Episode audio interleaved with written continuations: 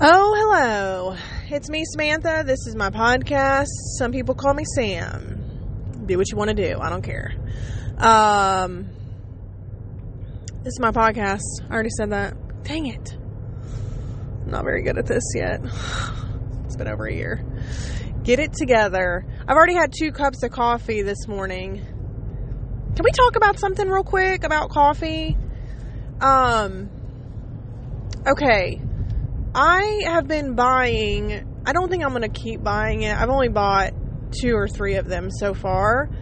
I've been buying the Stoke brand iced coffee, unsweetened, black, whatever you like, whatever. And am I wrong that iced coffee is a scam? Like, is it just coffee that this company makes and then just like puts it in a freezer and then puts it in a container and then they put it in the cooler in the grocery store and then I'm a sucker and pay $5? Like, am I missing something? Here's the other thing. Hold on. Why is this coffee, like, what's in this coffee that, because I thought coffee was like no carbs, minimal calories. But why does this coffee have carbs? Like, what's in it? It's supposed to be unsweetened, and somehow it has... So, I just have a lot of questions, and it feels like a scam. It feels like I'm getting ripped off every time that I buy it. But also, I don't know what the solution is to not... Like, I don't know what the other option is. Do I make coffee in my Keurig? And then, I've thought about doing this. I think this might be an option. Oh my gosh. I turned this thing down. It's still so loud. Do I make coffee in my Keurig? And then, like, put it in my refrigerator to be cold by the morning? I think that would have accomplished the same outcome as what I've got going on right now with giving all my money to Stoke. So I think here's the takeaway. I think iced coffee might be for suckers, and I'm one of them. They also sell, I mean, if I wasn't a fat kid, I'd be all over this. Stoke also has like sweetened, lightly sweetened. They have a chocolate one that looks delicious, but oh my gosh, it's like 50 carbs or something, 25 grams. It's basically like drinking a Mountain Dew is what you're doing, right? What you're doing. So, I guess when you think about spending $4.50 on what I think is around a half gallon of coffee versus spending $4.50 on one iced latte or whatever you want to call it from Starbucks, you're still saving money. But I could definitely be saving more by just making my own and putting it in the refrigerator. I don't know. I'll get back to you. At this point in time, none of that is happening because my kitchen is tore up from the floor up. I finally unpacked everything out of all of my cabinets last night because my new cabinets were delivered today. And you know what? I think the guy who's doing my kitchen sometimes listens to this, but I'm going to put him on blast. I'm putting myself on blast, too, because it's my own fault. I kind of made an assumption that because the cabinets were being delivered today, that, like, today was going to be his start day for working and on, like, installing them and tearing out the old ones, blah, blah, blah. And so, he told me that once he started, it would be like 3 days. So, in my mind, I'm like, hells yeah, Monday morning, I'm going to have a new kitchen. Turns out, that was a poor assumption. You know what they say about assuming? Don't do it, because it makes an ass out of you and me. In this situation, just me. Because, no, today wasn't his start date. Today was just the, cabinets being delivered date, and that's my fault because he never once told me he was starting to work today. I just, in my mind, like, you're getting the cabinets now, you're gonna start putting them in and let's go. No, So everything's cleared out of my kitchen though, so nothing is happening. There's not going to be any dishes being done. There's not going to be any, I'm not washing dishes in a bathtub. I'm not doing it. I'm not any of it. Okay. We're eating out, convenience, microwave. We're doing all of it. We're blowing it up. Okay. It's going to be a little bit longer than I planned on, obviously, because I thought we were just looking at 3 days from today, but be a little couple more days, hopefully not more and much more than that. So yeah, so I'm not making coffee and then putting it in my fridge. That's not happening for a while. But when if I try that and the desired outcome is what I hope it will be, I'll let you know. Excuse me. I put a little bit of creamy. Oh my gosh, I hate myself. I put a little bit of creamer, a little bit of sugar-free creamer, and some stevia in there. So I don't think it actually matters what kind of coffee that it is, but I could be wrong. I mean, I could do this and be like, holy crap, that Stoke coffee was actually what was making this good. I doubt that that'll happen though, because I don't really care that much about what it tastes like. I am just trying to, once again, trying to drink less diet soda. My son the other day, flipping health class, man, quit telling my kids stuff. Leave me alone. He was like, my health teacher said that diet soda is actually a lot worse for you than regular, and you should probably just drink regular Mountain Dew. And I was like, well, tell your health teacher that as soon as regular Mountain Dew comes out with 0 calories and 0 sugar, oh, wait, it did. It's called diet. Always judging me.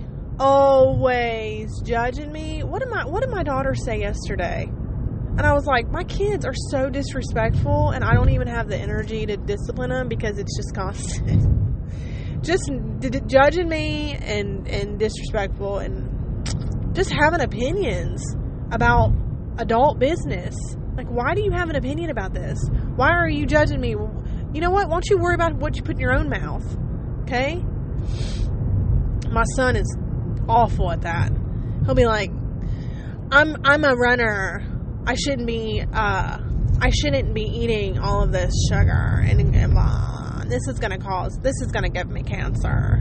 I'm like, oh, okay, cool. Why don't you eat some fruit then? No, I think I'm just gonna have a bowl of Cocoa Pebbles. I'm sorry, because 3 seconds ago you were judging me for buying, I don't even know what, Go-Go Squeeze, or whatever they're called, Go-Gurts.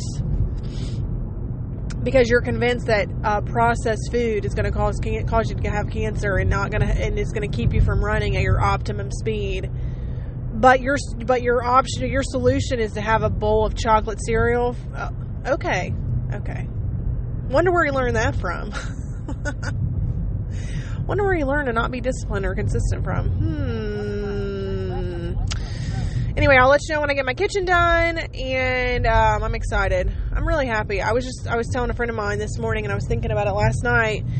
The kitchen cabinets and countertops in my house have been in there for at least 30 years. Now, how long were they there before that? I don't know. It's a laminate, like, the countertop is like a teal, like a baby blue, sky blue. Awful. Laminate, and then the cabinets are like so old that some of the cabinets are metal, like a bread cabinet, you know, with the sliding top, which is cool but old. And then I painted them red. I've already talked about this, so they just look even more awful. Cabinets are white, and then I'm doing a butcher block countertop, which, if I could project out, is probably going to be a disaster. I wish that it wouldn't be, but if I know myself and I know my kids, like I think I do, there's a garage sale. I really want to stop at it. It's probably going to be bad, you know, but I like the idea of it. I've seen them before. I like the look of it. My kids are just feral. You know, they're like baby wolves without any training. Like, they're wild. And so what I fully predict is that a giant glass of Hawaiian Punch. I don't know how Butcher Block even works. This is how, like, out of the planning loop that I am. Like, what happens if they spill a glass of Hawaiian Punch on these countertops? Is it going to soak in and leave a giant red stain? I think so. I think yes. When I went to, and I was kind of shopping around to get this kitchen done, I went to this other company and he was like, yeah, you're probably going to be looking at a better deal, for countertops if you went with laminate. You know, there's a lot of different color options. You can kind of, you know, get laminate that looks like granite, you know, blah, blah, blah. And I was like, yeah, I hate granite. It's so freaking pretentious to me. Like, I have these are granite countertops. Nobody cares, Karen. Gosh, nobody cares about your stupid granite and your maple or oak or beech or whatever. Anyway, I'm sorry, Karen, that was judgmental. I'm sure it looks really nice, but I don't care. Like, I don't want granite. My house is a 1900s Victorian farmhouse. Granite does not fit with the motif at all. So anyway, I got this butcher block and we'll see what happens. I don't know. I have so far, in my renovation projects, not done a great job of choosing material. For example, my kitchen also, and on top of having awful cabinets and countertops, used to have carpet. I don't know how my aunt and uncle lived in my house for as many years. I mean, no shade to them. They had 3 kids. They both worked full time. Like, I get it. But they lived in that house for 20-something years and never tore up the carpet in the kitchen. It just blows my mind sometimes. But so, I hated it, like, so much. And I had, when my husband and I were still married, my ex-husband, I had begged him to tear it up, begged him. And it was an ordeal because it was, like, old and there was glue and nastiness and foam and stuff underneath it. And so one day I just started doing it and then I left it. Like, I only did about a fourth of it and then I left it. And this is a pro tip. Not healthy. Not something that's slightly manipulative.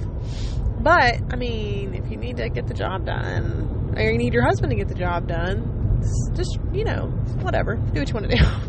Anyway, so he got sick of looking at it a quarter of the way done.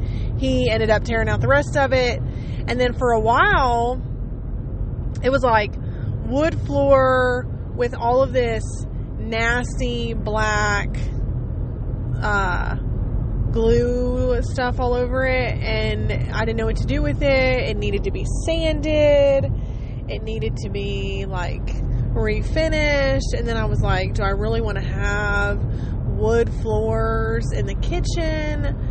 No. And so I picked out this ceramic tile, but I knew I was going to be pretty well putting it in myself. So if you know anything about ceramic tile on the floor, you have to usually put down a backer board, and then the tile usually lays on top of that, and then you do the grout, and you're done, whatever. Well, I found this tile that had the backer board. This is so boring. I'm sorry already, but now I'm into it. I got to finish it. I found this tile that had the backer board already attached to it, like it had, and then the tile pieces just snapped together, so they automatically created the gap, like the, you know, the correct size gap for the grout, blah, blah, blah. So I was like, oh, okay, cool. Like, this is going to be really simple, and I'll just snap these pieces together and slap some grout down, and we're good to go. So I bought it, and I got to working on it, and because I don't know anything, what I didn't take into consideration is the fact that my house is 100 years old.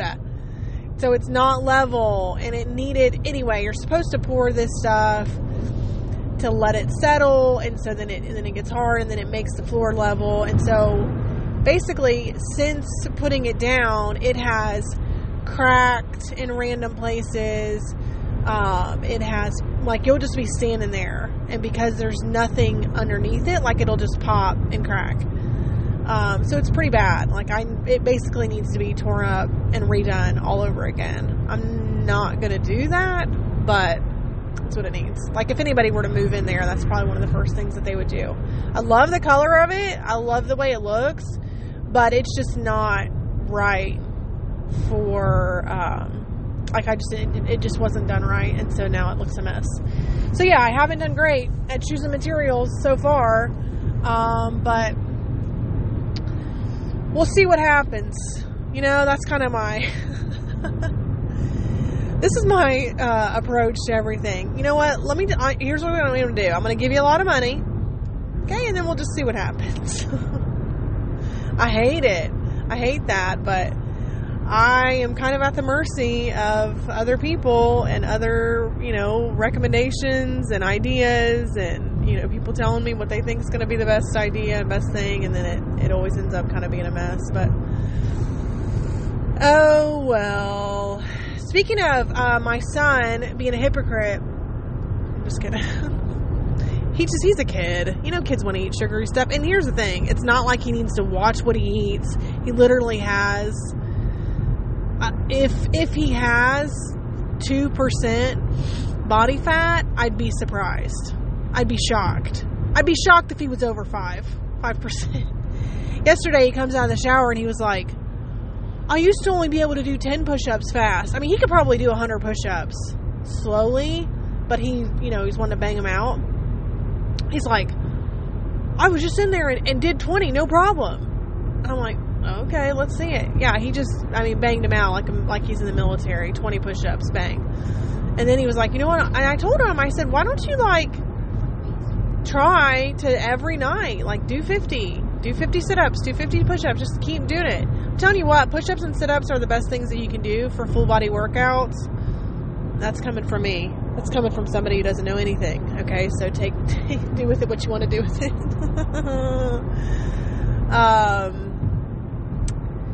What was I talking about? Oh, so my last episode, I let y'all know that I was going to be doing this, an accountability post every day on my Instagram, and guess what? I did it. I've done it every day. I posted, I actually posted for the first time on Monday morning, even though I started, because the Friday before that was 75 days to my son's 13th birthday. And so the hashtag that I'm using, if you want to follow it, is #50 and 75. I know it's crazy, and I've already been told that it's not going to be sustainable. I hear you, and I understand. But, so my goal is to try to lose 50 pounds in 75 days before my son's birthday. So I started on Friday. I probably then, I should have posted it on Friday, because I'm telling you what, at least for this first week, the accountability of knowing that I'm going to post that every morning has been really, really driving me. And so I should have posted it on Friday. I hadn't posted the episode yet. And so I was like, oh my gosh, but if I post it on Friday, then I have 6 people who listen to the podcast, and then they'll be confused because they haven't. I don't know. I should just posted it Friday. Yeah, I definitely should have, because then on the weekend, I proceeded to eat like I had just was about to go to the electric chair, and this was the last food I was ever going to eat. Why? I don't know. The weekends are really hard for me.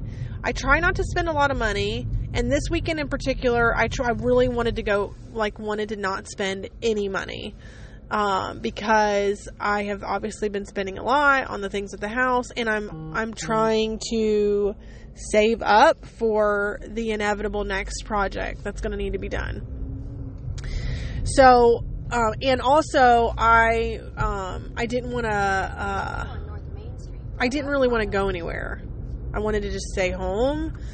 So being home, I love my kids, but being home with my kids for the entire weekend, ooh-wee, haven't eaten some junk.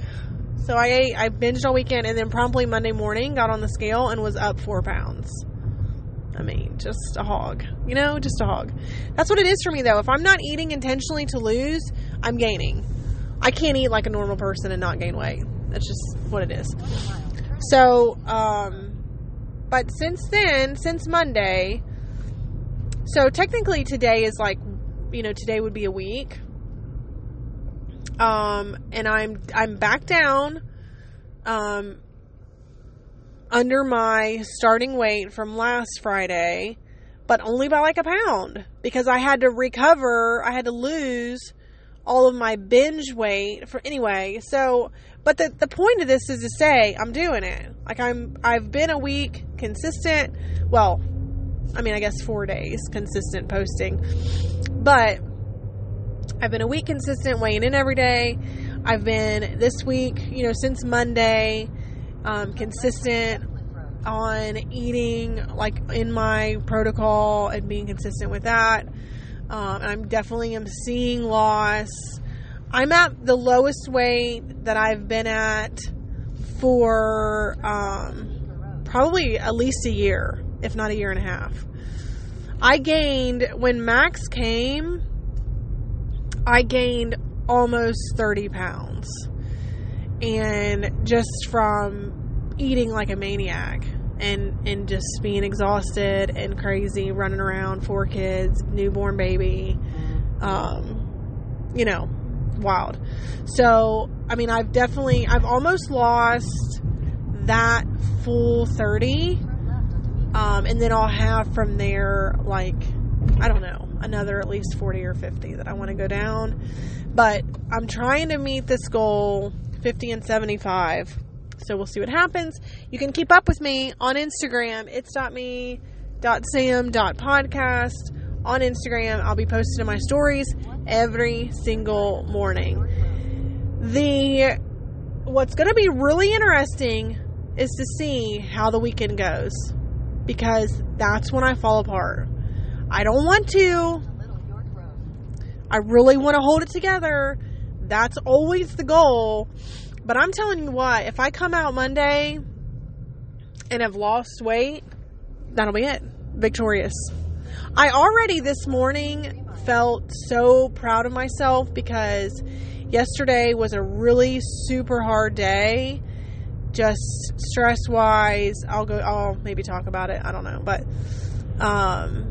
and my go-to on days like that is food. Like, I will eat and eat and eat until I feel like I can't eat anything else to try to make myself feel better.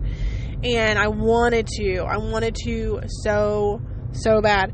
But you know what? Here's the thing. What's crazy is that what really motivated me and what kept me from eating like crazy is that I got a couple of messages from people on Instagram, people that I know, friends of mine, but just like having people say to me, like, you got this, keep going, way to go. Like, I don't want to let these people down. And so, I mean, I don't want to let myself down. That's number one. But I also don't want to, I want to be an encouragement, and I want to help motivate other people. And so I don't want to like eat and binge, and then people are looking like, yeah, wow, you lasted a whole 4 days. Good job. You know, so I didn't do it. I did eat like 2 or 3 bites of a cookie at dinner. It was so sweet, though. I haven't really had sweets for over almost a week. But it was good. Like, I could have definitely ate the whole box of cookies. No problem. And I stopped at the gas station. This is what I'm talking about when it comes to binging. I stopped at the gas station, and they have these, this gas station in the hood, they have these, little like super crunchy pork skin strips. They're so good, and they're like seasoned with red hot pepper. Oh my gosh, they burn your mouth out, but they are so good, so crunchy to the point of like you feel like your brain shaking. That's how crunchy they are. So delicious. They're zero carbs, so kind of a win, kind of a loss. I ate the whole bag. It's like 500 calories. I couldn't stop. I ate the whole bag. Now, it's not good. I shouldn't have ate the whole bag, but it was zero carbs. So, no. But that's what I'm talking about when it comes to binge. Like, I don't... If you know what binge eating disorder is, then you would understand. This isn't a matter of, like, oh, I overeat every once in a while. No, this is like, I don't have a shutoff.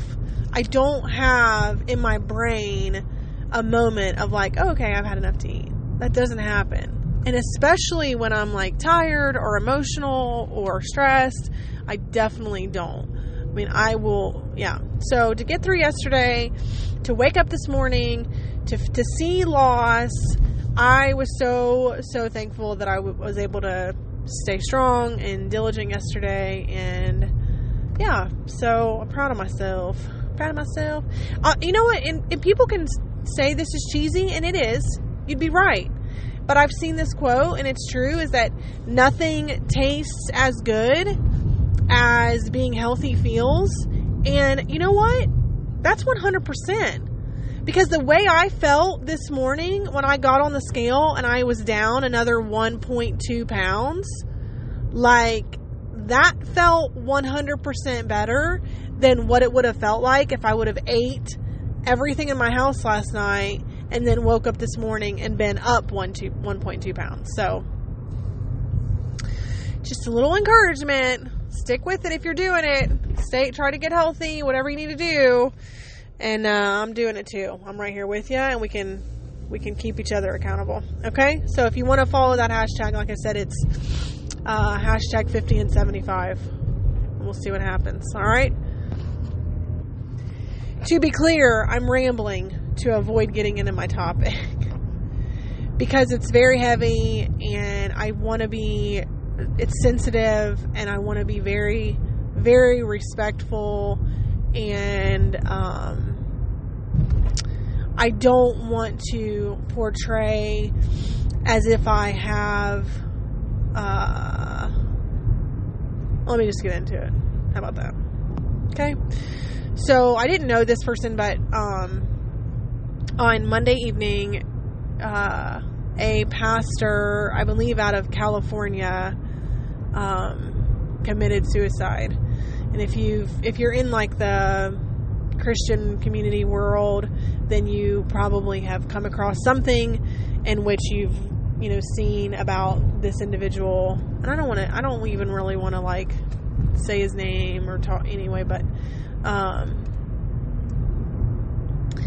and so I didn't know him. I mean, he wasn't somebody that, like, I followed or, knew anything about. But he was a pastor at a mega church, I believe, in California.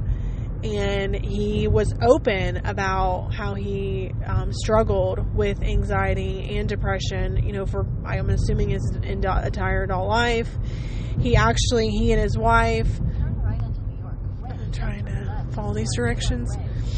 He and his wife started an outreach ministry specifically for the purpose of, reaching Christians and providing, resources to Christians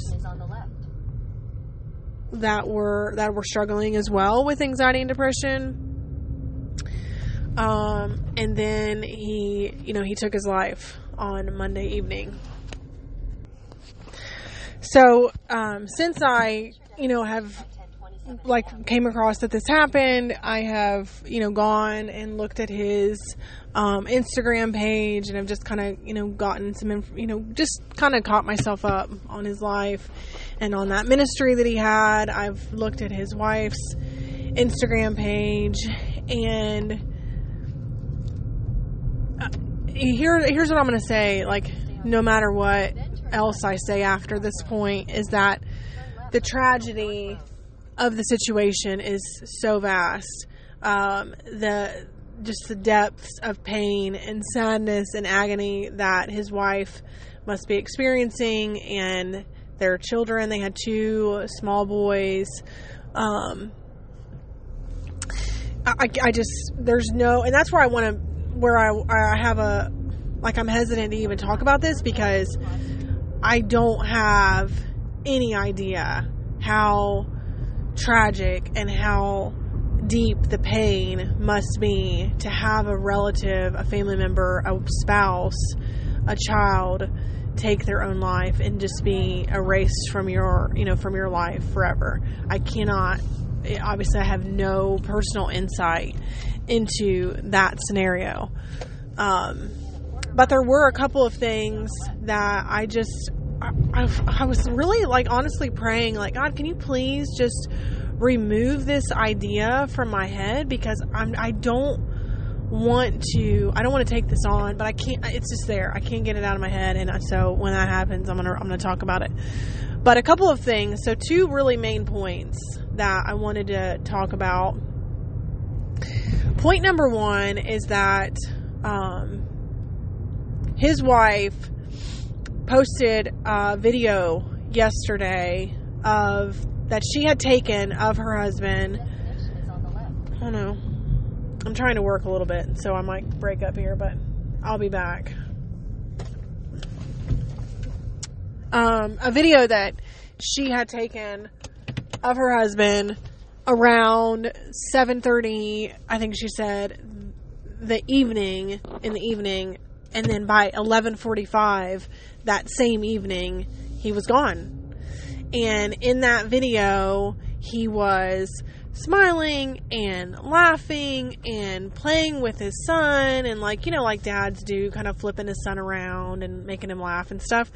And he is dressed and clean. He was very, very millennial. Dressed in clean, sharp clothes.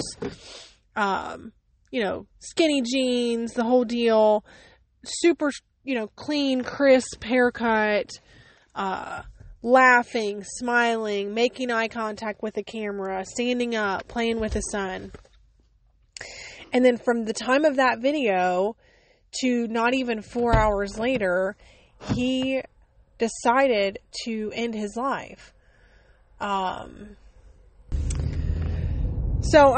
saying that, and I don't know that she realized when she posted that, I mean, who knows what I think her intent, her description of the post was that, she was obviously missing him and sad and devastated. And so watching that video over and over and over. But for me, when I saw that, I thought, what a wake-up call. What a wake-up call to look at this video of this man who... when you think of, maybe you think of someone being depressed and 100% suicidal, you think of someone, in their bed or, haven't showered for a week or disheveled or haven't brushed their hair or haven't brushed their teeth. You think of someone with poor hygiene or someone who's not eating or is eating too much. Someone who doesn't leave their house and is just isolated themselves. You think about somebody who is sad and crying, and you don't think about somebody who's outside at a baseball field with their son playing and laughing and dressed nicely with their family. And so I think it's, and on top of that, I think what's unfortunate is that in the Christian community, we don't think about how the reality of the fact that there are Christians who really, really struggle with clinical depression and have these thoughts. No matter how much you know about God and believe about God, that there are these people in that we rub shoulders with. How many people at that ball field did he interact with? And then I wonder how many of those people, if you pulled them aside, would say that they're shocked after interacting with him that night to know that very few short hours later he took his life. Look, people are going through stuff. Okay? People are struggling. People, not everybody. Some people are great. But people that you rub shoulders with day in and day out are going through stuff. And is it the right time at a ball field to pull an acquaintance aside and dig in and ask them how they're doing and how they're really doing? Maybe not. But if you have people that you're connected with and that you do interact with, keep up with them. interact with them, check and see how they're doing, even if they're smiling, even if they're put together, even if they're laughing and playing with their kids. I'm telling you, some of the most difficult times that I have had are times that from the outside, I don't know that anybody would have ever thought that I was struggling as much as I was. And a lot of that is in my world, when I'm not making an excuse that because he was married, that gave him an excuse to, feel like he could take his life. But the reality for me is that 3 of my kids do not have another parent. And so, I'm going to be honest that is what has kept me moving forward and kept me from being in my bed and kept me from, kept me going to work a lot of days. And, my kids don't have anybody else to take care of them. And if I don't motivate myself and do what I need to do, then they don't get taken care of, or they go to foster care, back to foster care, they're in foster, I don't know, they're adopted, but you know what I mean? But the thing is, if you were to look at my life and say, well, she gets up every day, she gets dressed, she goes to work, she takes care of her kids. Her kids always look super cute and put together, and she looks like a troll, but whatever. And she's a Christian. So Christians can't be depressed. They know God and they have faith and they trust God. And it's just not reality. It's just not the truth. Our brains are what they are. If I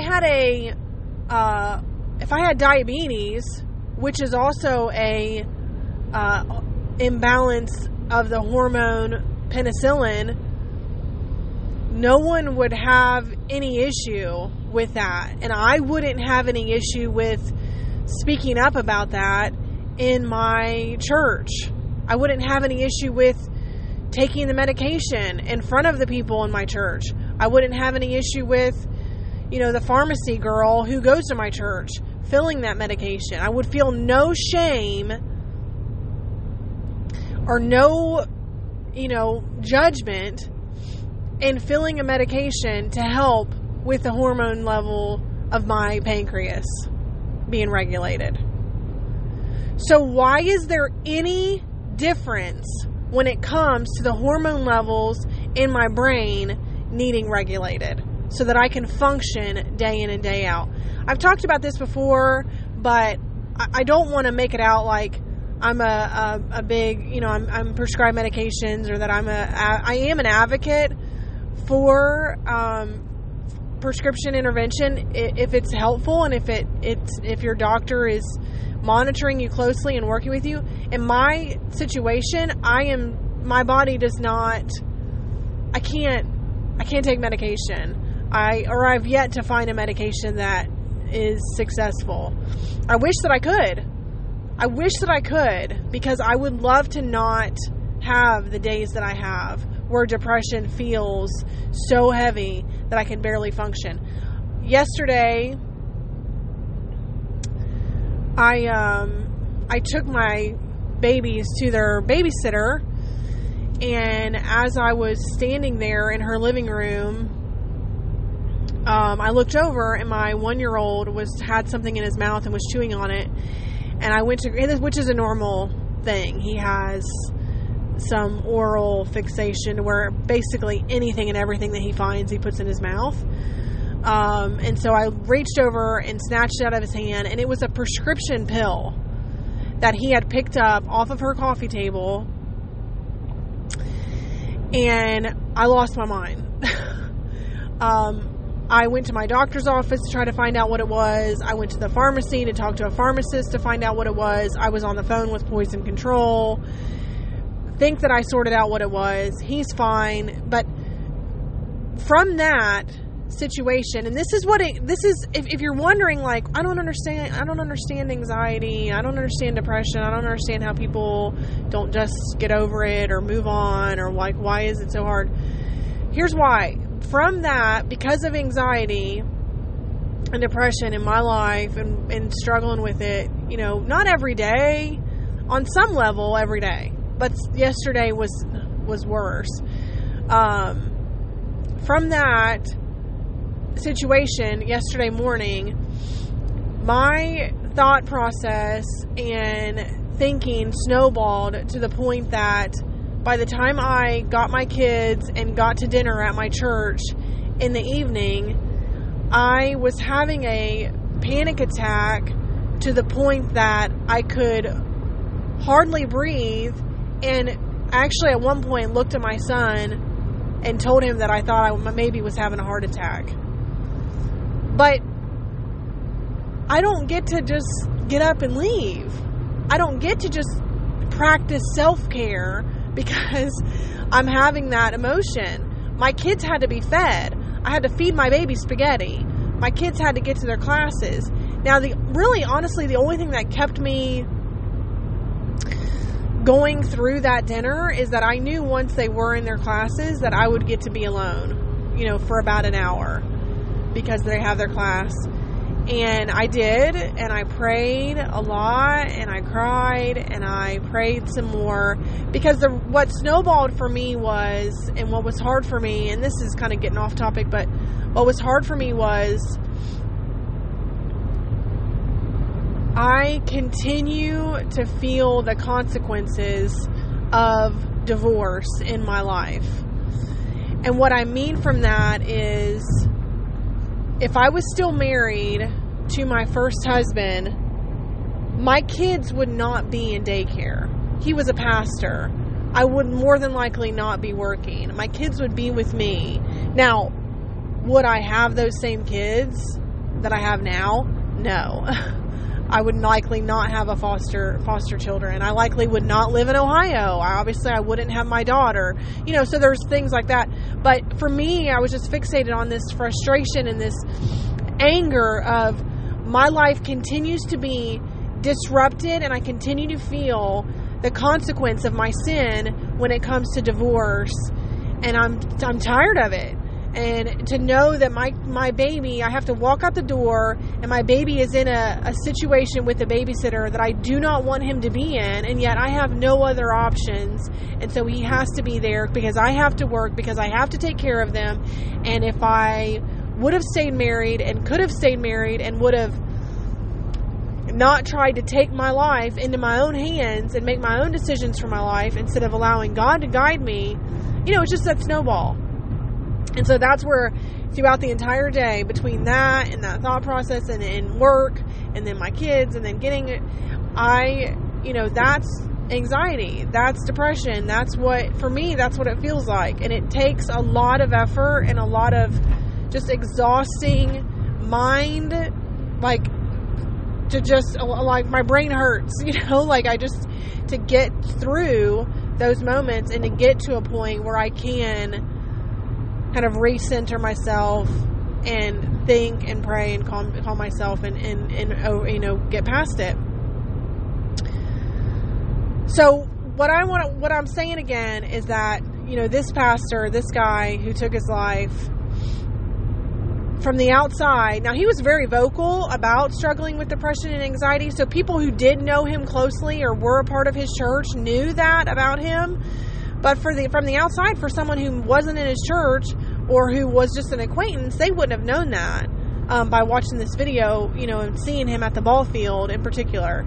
So I think the thing is that be kind to each other, be compassionate, stay connected, reach out to people, say things that are going to, be helpful and not hurtful to people.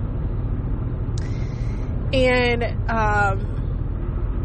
just pray. Pray for your friends. Pray for your family members. Pray for people in your life that you care about, that God would protect their minds and protect their hearts.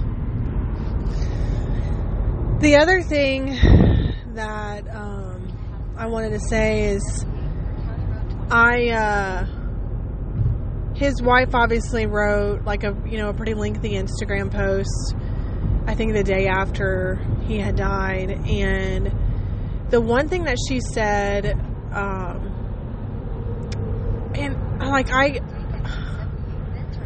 don't know, I get it. You're trying to say things that are going to be comforting not only to yourself but to people who read what you're writing. But the one thing's that she said something in this post that I was like, oh, no. Like, she doesn't get it. She still doesn't get it. She said something in this post to the effect of, he needed to be in the arms of Jesus more than he needed to be here on earth. And I was like, I just prayed in that moment that no one who was battling depression or battling suicidal thoughts in that moment would read that sentence, especially, I just belched. I can't help it. I'm sorry. I actually just paused it a second ago because I kind of felt like I was going to vomit. I don't know what's going on with me. I have a migraine. Not that anybody cares. I have a migraine. It makes me feel kind of sick, but I'm trying to power through this here, okay? Sorry for the burp. And the reason that I'm saying that about, I hope that no one would read that sentence, especially not someone who was a Christian and was having, you know, fighting depression, fighting suicidal thoughts, is because, oh man, in moments of my life where I have been in a really dark place and a really deep depression and really feeling like I gotta get out of here, having suicidal thoughts, having thoughts of end of my life, to have someone come to me or to read something that said it's okay. Essentially, that's what it felt like to me, is that she was saying it's okay, he needed to be in the arms of Jesus more than he needed to be here. To me, if I would have read that in those moments, that would have 100% have felt like a justification for me to end my life. Because, heck yeah, I need to be in the arms of Jesus more than I need to be here.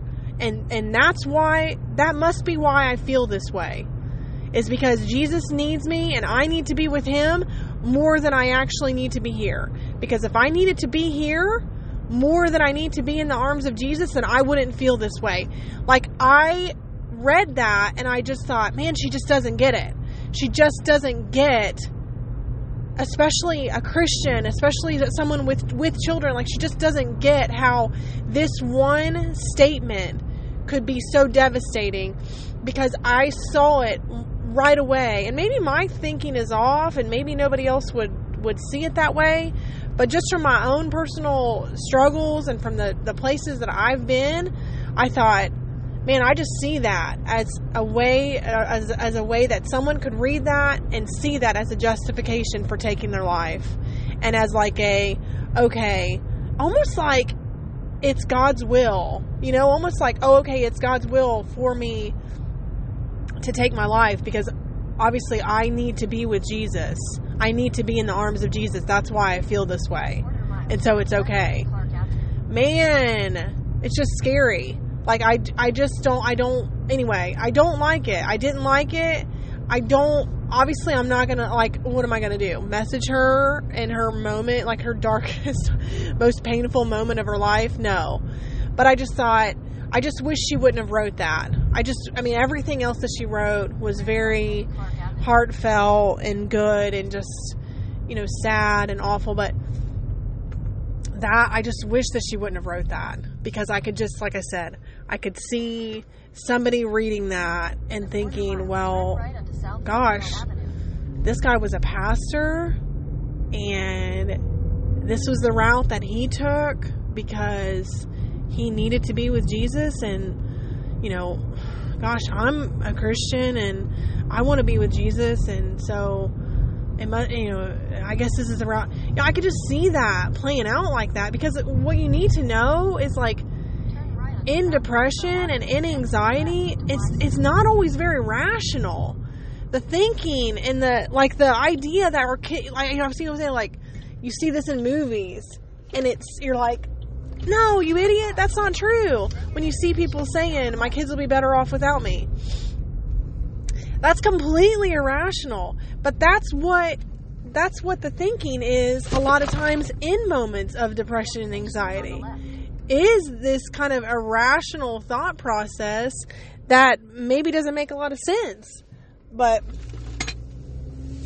you know, that's just what it is. So anyway, that's kind of, I don't want to carry on too much about, you know, that issue, because I don't want it to seem like I'm like, I don't want anybody to think that I'm like calling her out, and here she's, you know, obviously a widow at a very young age with very young children, and I cannot imagine her pain. I'm praying for her and her kids and her family, and I do just wish she wouldn't have wrote that. And I do just want to say, here's my opinion on the idea of suicide. I don't know. Okay? I don't know. Here's what I do know. God created us for a purpose. God created us for a reason. And I believe that reason is to live our lives to bring glory to Him. So if our lives, if us being alive brings Him glory, then I don't believe that it's within His will,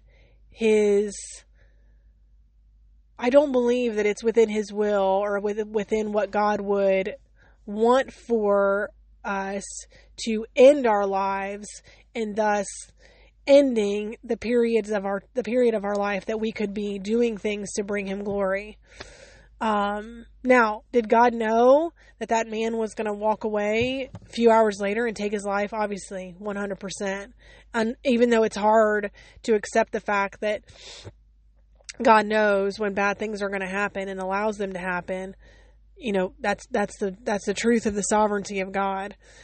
But do I believe that, that he needed to be in the arms of Jesus, and so that is a justification, or that makes it okay, you know, or right for him to take his life? 100% no. I don't believe that. And so I just encourage you, and I say this obviously honestly to the patients that I see a lot. I say this to myself. I just encourage you, if you're listening and you have had, you know, issues or still have issues with depression, with anxiety, it's just to know that, you know, at least, especially I say in the Christian community, that you are not alone. This pastor posted a tweet on Twitter that said, you know, I'm a Christian and I also battle depression and anxiety, and that's okay. Or, you know, that's a thing, like that can happen, you know? And so I just want to say the same thing. I'm a Christian and I struggle with crippling anxiety and depression, and that is a real thing. And it doesn't make me weak. It doesn't make me a bad Christian. It doesn't mean that I trust God any less than the next person, or that I don't believe in God's strength and power and sovereignty over my life any less than the next person. It just is what it is, and it's just a diagnosis that I have, and it's just problems that I battle, and it just is what it is, and it can be. And so in the Christian community, where mental health is very taboo, not discussed, not addressed like it should be, where a lot of times I've heard pastors who have implied that by having anxiety or having stress or having worry or being depressed, that you are that it's a result of sin in your life. In the Christian community and in our Christian culture, where mental health is not discussed enough, where it's not addressed enough, where it's sometimes addressed in a very poor way, in a very uneducated way, I just want to be at least one voice to say, you're not alone. I'm here. I'm going through it with you. Even if I don't know you, I'm here. Solidarity. Okay.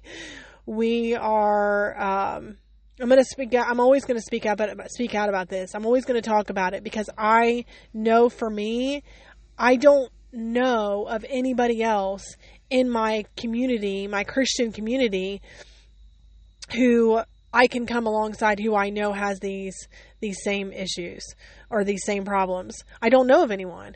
And so I want to make sure that I'm speaking up so that if there's somebody else like me who says, I don't know anybody either. Well, now you do. Okay. I'm here. Call me, text me, message me, DM me, whatever you need to do. Get in contact, reach out, and no judgment ever on my end. Okay. And no questioning or no anything. Like, I'm just here for support. I'm here to just encourage you to know that you're here, you're created for a reason, for a purpose, God's glory, you're good. And that's what it is. So I'm going to get some work done. I'm obviously very distracted. To leave you on a light note, I just got a message from my son's principal letting me know that he got his first detention. Are you kidding me with this kid? He got his first detention for having his cell phone out. So then, I have an app on my phone that tells me everything I need to know about his cell phone usage. And I had noticed that there had been some usage during the day, like during school hours. And so I had asked him, you know, what's going on? You're not allowed to be on your phone during the day. Like, what? And he said, oh, well, Mr. So-and-so lets us be on our phone when I'm in there with him as a teacher's aide if there's nothing for us to do. Okay, well, you know, as long as he knows and he's okay. So when I get this message, I responded back to the principal. I said, 100%, I'm supportive. Like, yes, he needs to be held accountable. But I said, the only thing I wanted to point out to you is that he has told me that this teacher allows for him. And, you know, if the rules are going to be enforced to this degree, then they need to be enforced, like, consistently in the whole building all the time, whatever. And he writes back to me and says, this particular teacher says that he has never given Charlie permission to be on his phone. I'm sorry, what? So, if you don't see my son around about over the next couple of weeks, it's because I've changed. I know, I'm just kidding. No, he won't have a phone anymore. That's the end of the story. He no longer has a phone. And so, yeah. I'm disappointed. It's just an addiction. It's an awful addiction. I'm learning with him, and this was a poor choice on my part for him to have a phone this young at all. Probably. It's just not something he's able to emotionally manage right now. So he will be back on the flip phone, which is where he started. And then, you know, maybe when he's 20, he'll be able to handle an actual smartphone. So I'm just like cracking up that he got a detention, and I know he's going to be in a panic to come home, and he should be because he's in a lot of trouble. But I got my first detention in middle school. Did I? No, I got my first detention in high school. I got in trouble in middle school a lot, but I don't think I ever got a detention. So it is what it is. He's a good kid. It's a mistake, and but. Yeah, he'll be on the flip phone. He'll be rocking the 1991 flip phone if you see him. Anyway. All right. Reach out to me if you need to. It's me.sam.podcast@gmail.com. You can find me on the same handle on Instagram, and keep up with my weight loss accountability on my stories every morning. And I'll talk to you the next time. Okay. All right. Bye.